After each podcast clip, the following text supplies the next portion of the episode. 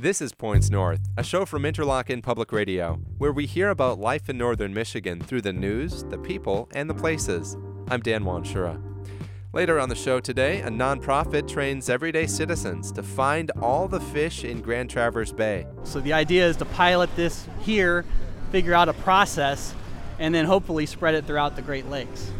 Plus, we've got a recipe for cheesy grits casserole that preserves memories for one family. But first, Traverse City Area Public Schools will have to pay back over $700,000 to the state. The Michigan Department of Education says TCAPS misreported enrollment at the Northern Michigan Partnership here in Interlochen. IPR's Max Johnston has been following this story. First off, Max, what is the Northern Michigan Partnership? That's an online program for homeschooled students with occasional in class meeting. So basically, if you are a homeschooled student, you can take some classes online and get some one on one instruction every Wednesday. Gotcha. So, why is TCAPS paying back this money for that program? So, the state says TCAPS classified their students the wrong way. There's two ways that you can classify students in this program, and TCAPS was doing it one way, which meant they were getting more money from the state.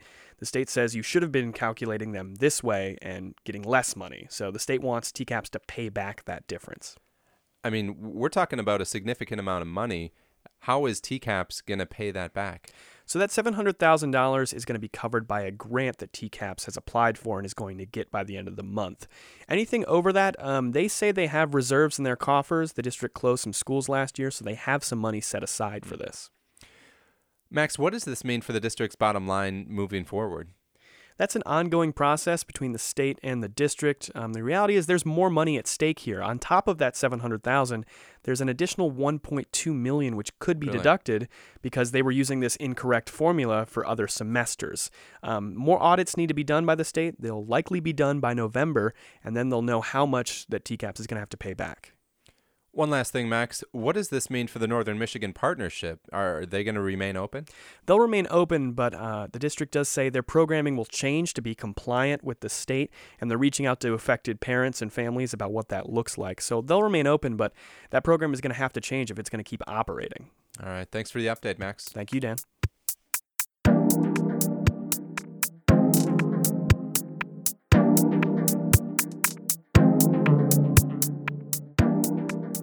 This is Points North. I'm Dan Wanshura. A new nonprofit is training everyday people to collect and identify fish in the Great Lakes. They think it could be a game changer for research in the region and even keep invasive species from spreading. Reporter Kay LaFond has more. It's a perfect July day on this Lake Michigan beach just south of Charlevoix. It can be tough to hold them in place. Stephen Hensler is calling out instructions to a group of people gathered around a cooler. Count the rays on the anal fin. or check his ID, one or the other. They're identifying and measuring one of the dozens of fish they caught that day by dragging a net called a seine for 50 feet along the shore. Hensler carries the tiny creature, a fish called a sand shiner, back out into the waves. Okay, I'm going to release it. He's the co founder and executive director of the Cerulean Center, a nonprofit dedicated to Great Lakes research. Its stated mission is to, quote, advance understanding of the Great Lakes ecosystem. But more than that, the Cerulean Center aims to get the public involved in doing research. Like today, many of the people identifying, measuring, and counting fish aren't trained fish biologists, they're volunteers. But Hensler and his colleagues showed them what to do when they arrived on the beach today. And now, he jokes, the operation is basically running itself. It's a good activity to do for people of all ages. I mean, it's pretty fun, and then it's a low barrier to entry. So, all right. Dale Treese is a retired nurse who lives just down the road in a town called Ellsworth. She's volunteering today, and she says she's loving it. It amazes me how much these people that are teaching us know. They're like obviously fish doctors, and they're just like so friendly and they're so informative, and you can ask any question and they're going to answer it for you.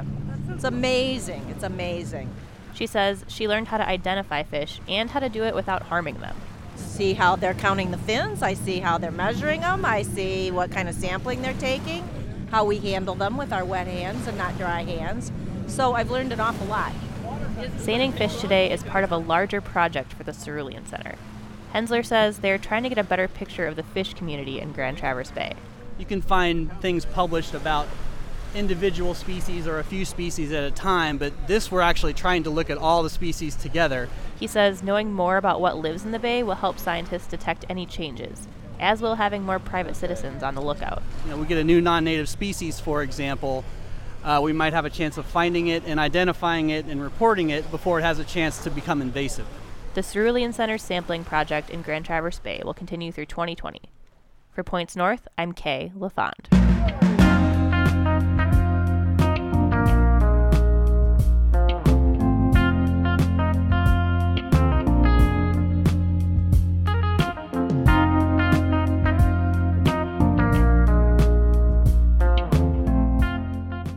Dan Wanshura. This is Points North.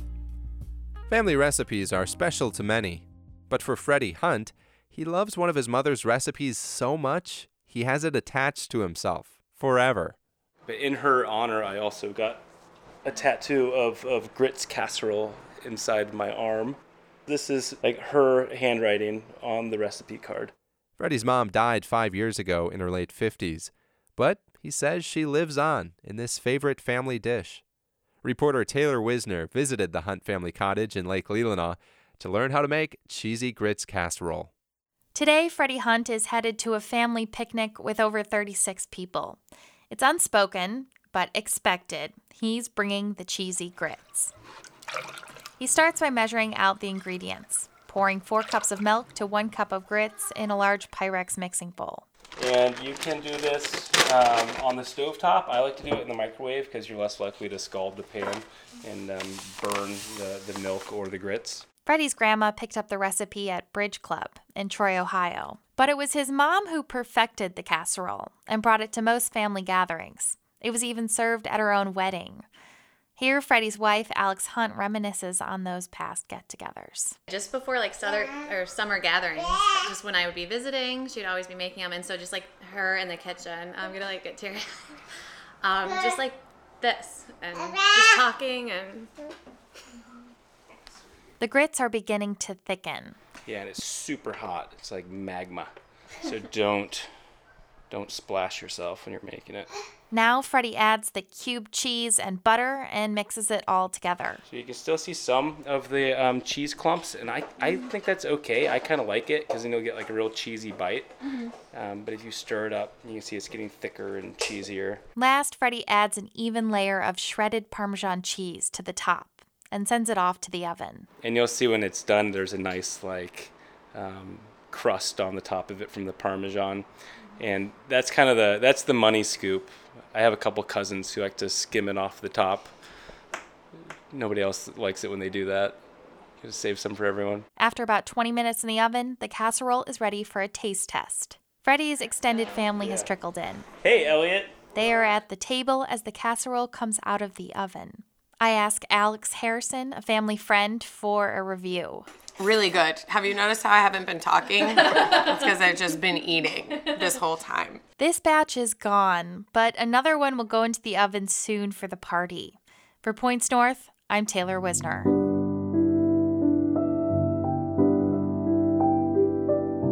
And you can find the Hunt family recipe at pointsnorthradio.org.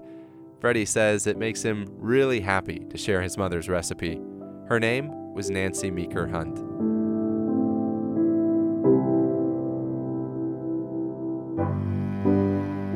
That's it for Points North this week. I'm your host, Dan Wanshura. Max Johnston is our executive producer, and you can catch the show every Friday here on IPR News Radio and listen anytime at pointsnorthradio.org or wherever you get your podcasts.